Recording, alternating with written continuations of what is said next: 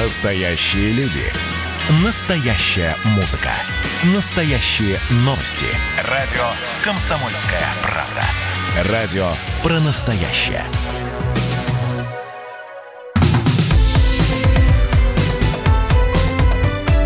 Как дела, Россия? Ватсап-страна! Здравствуйте, друзья. Вы слушаете радио «Комсомольская правда». Антон Челышев у микрофона. Начинаем говорить на главные темы дня сегодняшнего. И с Михаила Ефремова мы начнем, а, пожалуй. После, э, через 4 дня после жуткой аварии в центре Москвы он записал видео, в котором объяснил, почему молчал столько дней. Запись опубликована на YouTube-канале «Гражданин-поэт». В кадре актер предстал в домашних тапочках, черной сорочке и джинсах. Вот что сказал Михаил Ефремов. Давайте послушаем, а я заодно и посмотрю смотрю. Не знаю, как и какими словами просить прощения у семьи Сергея Захарова. Но я все равно прошу. Я, конечно, помогу им всеми средствами, если примут. Если поймут, ну, может быть, потом, что это не попытка откупиться, а попытка искупить.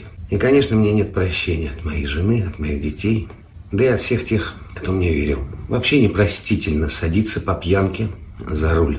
Я не понимаю, как дальше жить. Нет уже больше никакого Ефремова. Предал я всех. Простите, пожалуйста.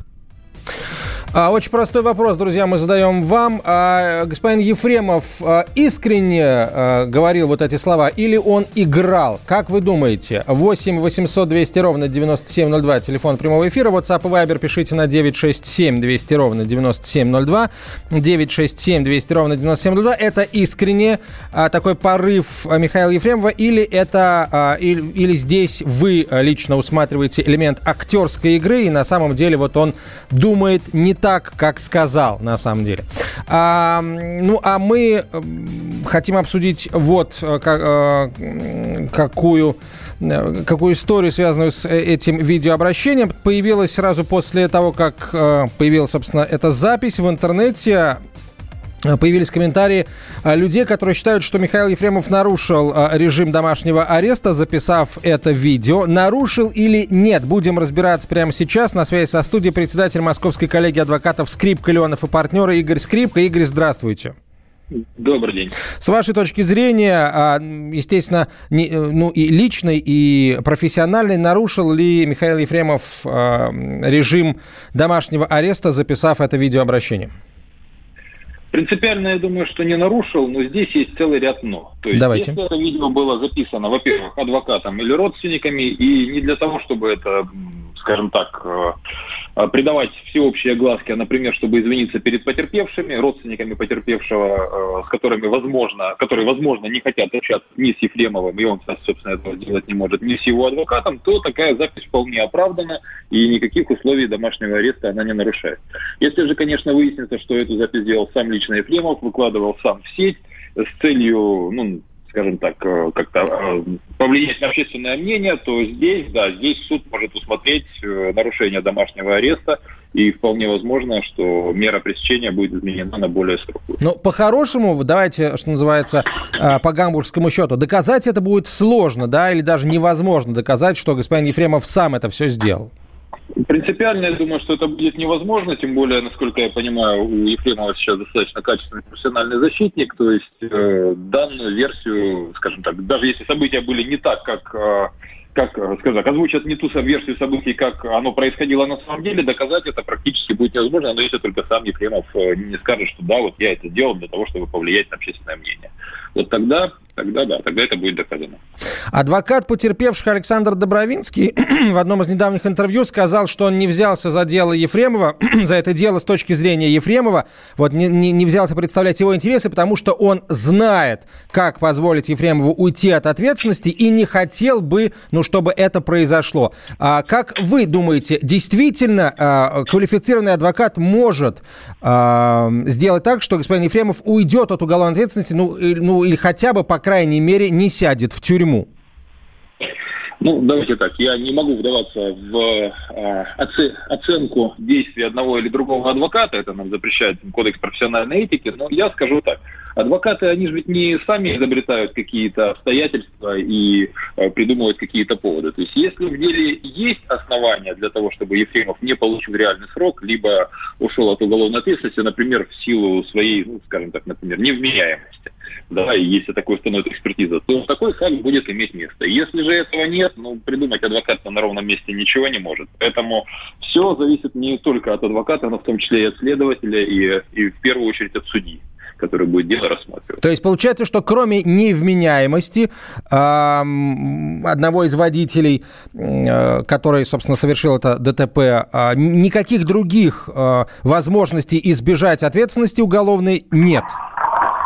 Ну, не сказал бы так. Их на самом деле может быть достаточно большое количество, вплоть до того, что была, по-моему, подобная история, когда а, выяснилось, что а, за рулем, конечно, был пьяный водитель, но еще был и пьяный сосед, который дернул руль, что привело к ДТП и так далее. Но, опять же, это все сейчас из области предположений. Надо знать само дело, надо знать те обстоятельства, которые, то, что сообщают свидетели, поэтому это все сейчас просто предположение. Я просто говорю о том, что если факты есть, то да, избежание уголовной ответственности возможно. Опять же, не избежание, а если уголовная ответственность отсутствует. Если таких фактов нет, ну, сам ты их из кармана не вытащишь. Угу. А, Игорь, как вы думаете, а, господин Ефремов, вы наверняка видели это видеообращение, вот он искренне да. говорит или он играет на публику?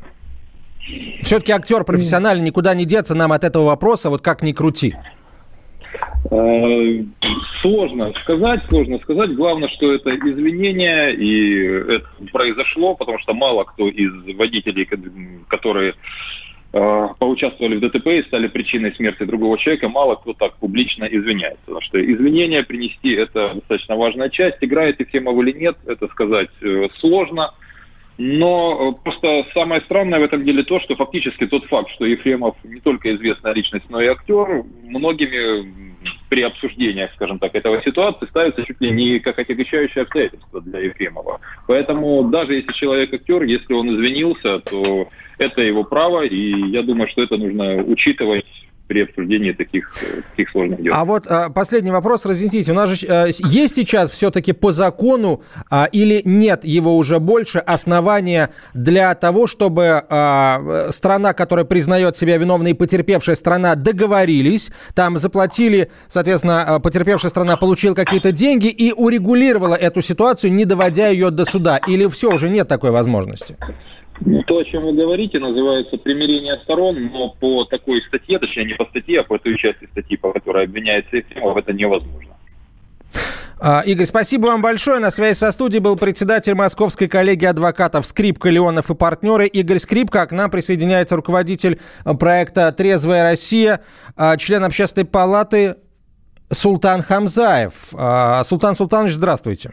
Да, добрый день как э, вот вам сейчас нравится, как развивается дело Ефремова, э, учитывая то, что а, вы боретесь вот с алкоголизацией, э, это дело послужит тому, чтобы люди, ну, меньше начали пить за рулем, как вы думаете? Знаете, безусловно, мне кажется, с точки зрения внимания к самому этому резонансно-чудовищному ДТП, итогом которого стала смерть обычного человека, который а, ез, ну, ехал, занимался своими делами, а, ехал с работы домой или по работе. Это показательно с точки зрения той негативной динамики, которая происходит в стране каждый год. У нас, а, к сожалению, по вине пьяниц за, а, за рулем а, в год умирает свыше 5 тысяч человек. Это более 15 тысяч аварий, понимаете? И здесь а, говорить а, о, ну, обо всей этой истории через призму эффекта знаменитости или насколько этот человек в кавычках гениален, как его пытаются подать родственники и коллеги по цеху, конечно же, я бы назвал немножко э, такой ну, э, режим социального свинства, когда кому-то можно, кому-то нет. Я считаю, что перед законом все равны, все должны отвечать по всей строгости и жестко жесткости закона, когда мы говорим о вождении в пьяном виде, а здесь еще и наркотики в том числе. И в совокупности всех тех действий, которые мы сегодня видим, которые делаются и со стороны следствия в том числе, у нас есть определенные претензии к следствию. Мы считаем, что как так получилось, что Ефремов в первую же ночь оказался дома, будучи в состоянии наркотического опьянения, например. Как получилось так, что он оказался не у себя дома, а у друзей? А что происходило в это время у него дома? То есть вопросов так называемых белых пятен много. Особенно, конечно же, просто удивительно и халатно, я бы назвал, со стороны следствия, это когда уже было ясно, в каком баре он зависал и отдыхал, пропажа, соответственно, этих записей, не до конца ясно, а откуда и куда он передвигался. То есть здесь много очень таких э, язвящих вопросов, которые с точки зрения самой проблемы сегодня повисли в воздухе. И общество очень внимательно на самом деле наблюдает за всей историей. И э, сегодня воспринимается это больше как конфликт богемы с обычной, обычным обществом, потому что э, восприятие вот э, такого, знаете, кому-то можно, кому-то нет, оно вот с самых первых минут во всей этой истории есть, и никуда мы от этого не денемся. Это первое. Второе, говоря про самого Ефремова и его поведение, поведения, его извинения, которые вчера были опубликованы после нуля, ночью, соответственно, на пятый день уже после ДТП. А вы знаете, вот у любой истории есть определенное ну, время, когда это и лучше делать. Вот а, вы вопрос задали, является ли это а, театральной постановкой или искреннее извинение. Мне кажется, самые правильные искренние поведения Ефремова, конечно, были первые два дня когда он скрывался от следствия, когда а, а, не пришел на допрос, а, когда вызывали частную медицину, ну, частных mm-hmm. медиков, что они с ним делали, а, какие капельницы они ему там ставили, зачем они это делали. Вот это, мне кажется, самое показательное всей этой истории. Султан Сланович, спасибо. Же... У нас 15 секунд до конца этой части эфира. Спасибо вам большое. Султан Хамзаев был на связи со студией, руководитель проекта «Трезвая Россия», член Общественной палаты Российской Федерации. Мы продолжим с другими важными новостями сразу после короткой рекламы. Оставайтесь с нами. Как дела, Россия? Ватсап-страна! Ну что вы за люди такие? Как вам не стыдно? Вам по 40 лет. Что у вас позади? Что в настоящем? Что впереди? Опомнитесь, пока не поздно. Вот вам мой совет. Ведущие нового утреннего шоу на радио «Комсомольская правда» уже совсем взрослые люди, но ведут себя порой. Особенно, когда собираются все вместе. Они обсуждают, советуют и хулиганят в прямом эфире. С понедельника по пятницу. Начинайте день вместе с программой «Взрослые люди». Ведущие Тутта Ларсон, Валентин Алфимов. Стартуем в 8 утра по московскому времени. Как дела, Россия? Ватсап-страна! страна Продолжаем разговор на главной теме дня сегодняшнего. Это «Комсомольская правда». Антон Челышев у микрофона. Прямо сейчас обсудим историю, которую вот уже несколько дней активно изучает комсомолка и за которой следят наши читатели. Речь идет о двух э, беженках из Луганска, которые, собственно, целый год жили в подмосковном лесу. Сначала в палатке, потом эту палатку э, сожгли неизвестные, по э, словам самих пострадавших э, это были э, мигранты, они требовали, чтобы они покинули это место, э, сожгли палатку, после чего они построили себе такую хижину времяночку и вот до сих пор, точнее до недавнего времени именно в ней и жили. В этой истории разбирался наш корреспондент Андрей Абрамов, он выходит на прямую связь со студией. Андрей, добрый день. Вот в двух словах, с чего все началось и в каком состоянии сейчас женщина находится? А, ключевая дата в этой истории э, середина мая, 16 число, когда э, в палатку Натальи и ее дочери Диолы, это, собственно, вот эти беженки из, Луган, из Луганска, э, трое мигрантов кинули коктейль Молотова, палатка сгорела. Uh, да, как вы уже сказали, они не смогли себе найти какой-то дом, потому что у них несколько собак и кот, а с животными никто не пускает, в том числе и в приют не пускают, а животных они бросать не готовы. Uh, и они вынуждены были вернуться в лес. Uh, после того, как «Комсомольская правда» написала статью о бедственном положении этих людей, мы даже не ожидали такого, что многие читатели завалили нас письмами, сообщениями на адрес журналистов, э, предлагали свою помощь, переводили деньги. Э, в какой-то момент даже денег стало так много, простите, ну, в смысле, не количество, количество переводов стало так много, что мы даже попросили этих женщин завести банковскую карту, потому что у них даже элементарно в 2020 году не было никакой банальной банковской карточки, чтобы деньги им напрямую переводили все желающие. Э, было много откликов тех, кто хотел приютить их, э, но в основном это были люди из регионов. И вот, а, наконец-то, на этой неделе а, одна наша читательница, Надежда Ивановна из Орехова-Зуева, согласилась принять семью у себя. У нее два дома в СНТ рядом находятся. И в один из домов она буквально вчера заселила и Диолу, и Наталью, и троих ее собак и даже кота. И вчера разговаривал с женщинами, они очень рады. А, сейчас планируют а, долечить собак, потому что они пострадали во время пожара а, восстановить документы, если это возможно сделать в России. Если нет, они, как и раньше хотели, поедут в Луганск, там оформят российский паспорт и уже вернуться сюда, чтобы здесь официально работать. Потому что у них просрочен вид на жительство, а без него даже курьером на работу не устроиться. Радио «Комсомольская правда». Андрей, а вот мы сейчас э, знаем историю этих женщин, э, ну вот, э, что называется, последний год, да, когда они жили в палатках. Насколько я знаю, они перебрались из Луганска в 2014 году. году. Да, вот как они прожили эти шесть лет? И не было возможности получить российское гражданство вот за, за это время, как-то устроиться, потому что, насколько я понимаю, у них есть образование. Мама Наталья, она преподаватель русского языка и литературы, а дочь Э, сценарист, едва ли, едва ли, да, не профессиональный тоже. А, вот это очень интересно, наверное, самое непонятное в этой истории. Как все начиналось? А когда на юго-востоке Украины начался этот военный конфликт, а, семья, естественно, в поисках лучшей жизни эмигрировала в Россию, и дочка Диола думала, что а, она приедет в Москву и сможет продать здесь свои сценарии, но никому ее талант оказался не нужен. Они оформили вид на жительство, с ним дочь пошла работать курьером как раз-таки, а, снимали они дачи в Подмосковье. Это довольно недорого даже сейчас. 5-10 тысяч рублей дом с печным отоплением, какой-нибудь старый на двух хозяев вполне э, реально снять. А, вот так вот они и скитались. Через три года вид на жительство истек, и они побоялись, что их депортируют, вовремя его не продлили, а уезжать-то не хотелось, поэтому э, они вот остались на таком нелегальном положении здесь, и дочка просто устраивалась уборщицей, куда-то на склад кладовщиком, э, фасовала одежду, она Одинцова мне рассказывала, а мама уже все-таки поживает, переживает, и проблемы у нее со здоровьем, поэтому она э, так нигде и не работала, вела хозяйство.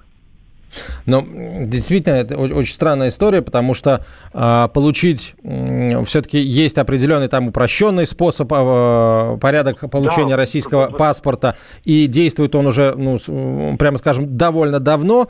И основная волна беженцев э, из Донецкой и Луганской Народной Республик, э, собственно, схлынула. Люди каким-то образом устроились и паспорта получили, ведь получение паспорта позволяет, собственно, начать получать пенсию, даже если это пенсия минимальная, да, я сейчас имею в виду а, маму Наталью. А, хорошо, а что будет с ними далее? Какие у них планы?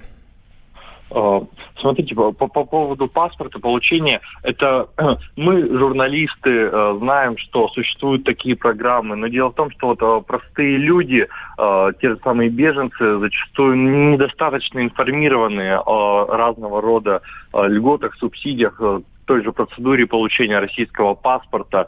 А, поэтому, ну, я еще раз говорю, не просто испугались, что их вышлют из страны и, и закроют въезд, и дороги обратной не будет. А план у них сейчас э, восстановиться, поехать в Луганск э, домой, там на первое время снять квартиру, потому что их квартира разграблена мародерами, уничтожена, она как раз находится на вот этой линии соприкосновения военной и там уже в Луганске они оформят у себя э, российский паспорт. Там э, есть такая возможность, они это знают. Но э, поскольку сейчас более-менее жизнь чуть-чуть наладилась, они, конечно же, попробуют и здесь, возможно, без выезда в Луганск, тем более даже уполномоченный по правам человека Российской Федерации подключился к этой истории, прочитал нашу статью и э, знаем, что выходил на них, обещал оказать какое-то содействие. Поэтому э, мы очень надеемся, что э, они станут э, нормальными гражданами, которые э, найдут себя, найдут работу и э, будут здесь э, счастливо жить. А вот по поводу их лесной отшельнической жизни тоже хотелось бы поподробнее а, поговорить и побольше узнать. В каком Конечно. районе Подмосковья это все происходило? А, они жили на село Дубки, это станция Пионерская, прямо за Одинцово. Они рассказывали, что когда год назад они поняли, что э, снимать жилье, вот это подмосковные дачи дорого, потому что они планировали накопить э, денег на билет в Луганск и на съем квартиры там на первое время. То, что, а в Луганске у них родственников не осталось, да? У них родственников не осталось. Э, вот. И они ехали на электричке а, вот в этом Одинцовском направлении и просто говорят, мы увидели красивый лес, там действительно такой живописный пейзаж, мы вышли, сели на поваленное дерево а, и буквально провели ночь сначала на улице, думали, что же делать, как быть, и решили купить палатку, поехали на рынок в Одинцово, за 3000 рублей взяли палатку, вернулись в лес. Естественно, все их перемещения а, на электричках, на общественном транспорте, они не покупали билеты. Безбилетниками, понятно, зайцами. А, Андрей, а, я знаю, что несколько материалов уже тобой написано, их на сайте «Комсомольской правды» прямо сейчас можно прочитать. Последний вопрос, который я хотел, хотел бы задать тебе в эфире. А вот э, сотрудники полиции, участковые, просто местные жители ни разу на них не натыкались, не обращали внимания там местных властей муниципальных на то, что вот две женщины в палатке живут в лесу? А дело в том, что они жили очень далеко в лесу. А, мы туда шли минут 15 от домов, вот пробираясь сквозь, вот, ну там натурально чаще лесная, темная. И я, это, естественно, такой большой феномен. Как, ну, две женщины живут в лесу, их никто не видел. И, ну, естественно, возникают подозрения. Может быть, они врут, но нет, я вот нашел свидетелей uh-huh. на соседней поляне рядом с ними. Андрей, спасибо. Спасибо большое. Андрей Абрамов был на связи со студией, корреспондент «Комсомольской правды». Подробности этой истории читайте прямо сейчас на нашем сайте kp.ru. Летописцы земли русской Олег Кашин, Роман Голованов. Олег, только, только сейчас это не воспринимайте неправильно, вы сами эту тему затронули. Этот огонь нужно потушить. Вот что я хочу сказать, Роман вам. Вы в Петербурге пьянствовали? Не раз, и причем вам и не снилось, как говорится. Ну, слава богу. Кашин Голованов. Отдельная тема. На радио «Комсомольская правда». По будням в 9 вечера по Москве. Про что наша программа мы уже поняли давно. Еще Никита Сергеевич Михалков нам все объяснял.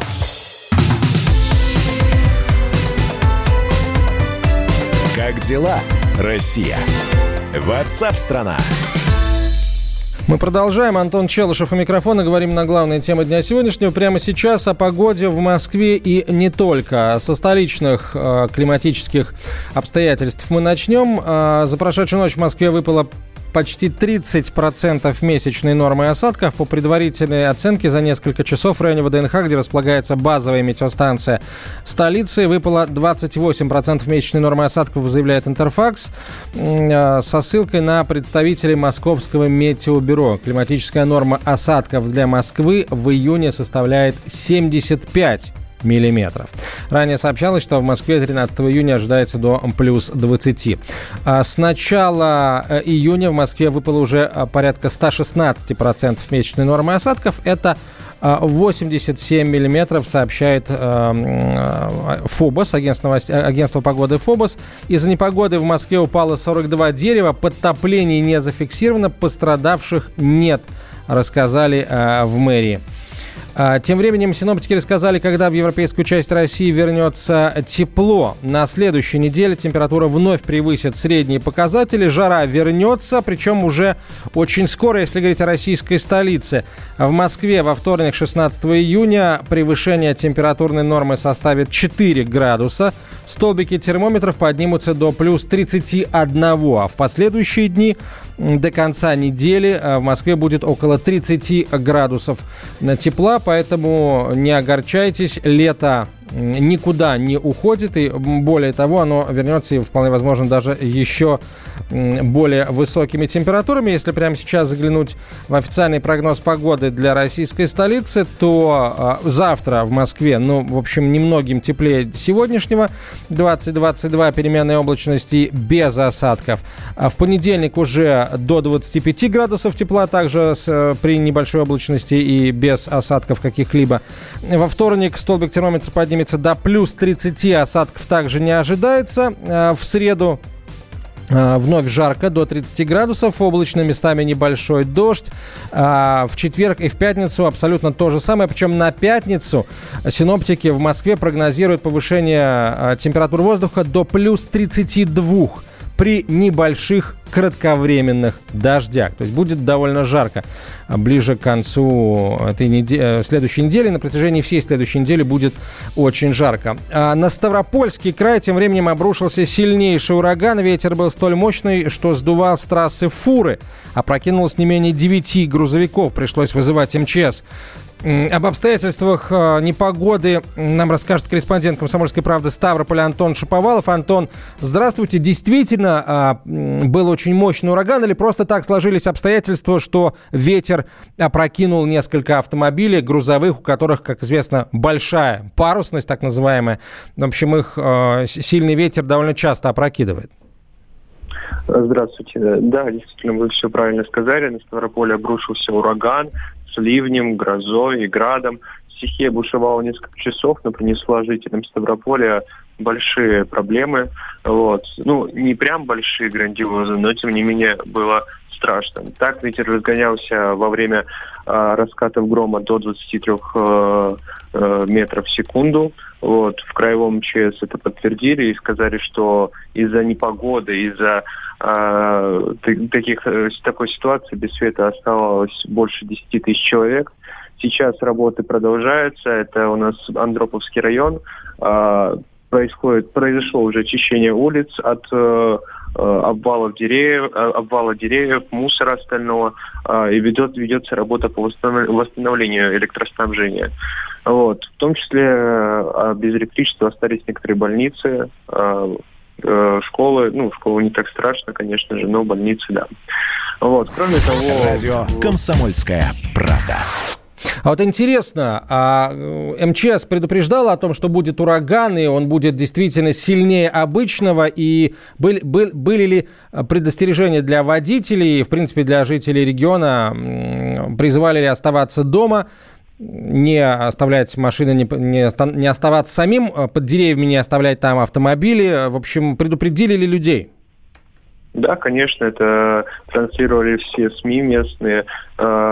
Э, в том числе было оповещение о том, что э, ожидается непогода, ожидается град, ожидается сильный ветер. Да.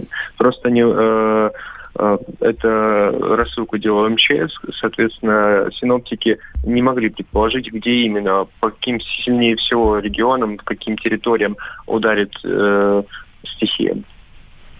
А сейчас какие прогнозы а, по Ставрополю дают синоптики? Вернется ли непогода? И э, если да, то, в общем, насколько мощная она будет?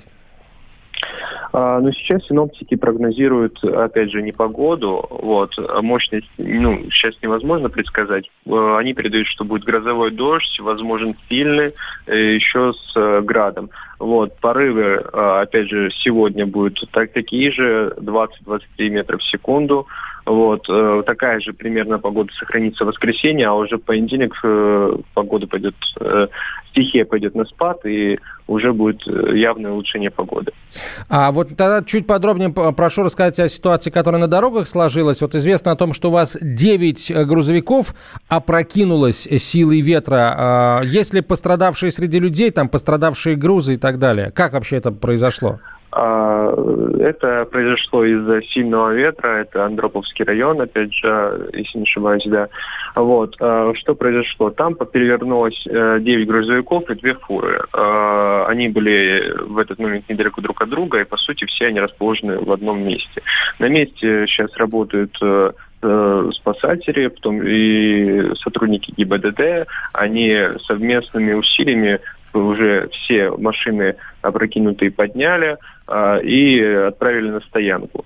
Вот. Э, есть один пострадавший среди участников э, движения. Вот. Это водитель одного из грузовиков.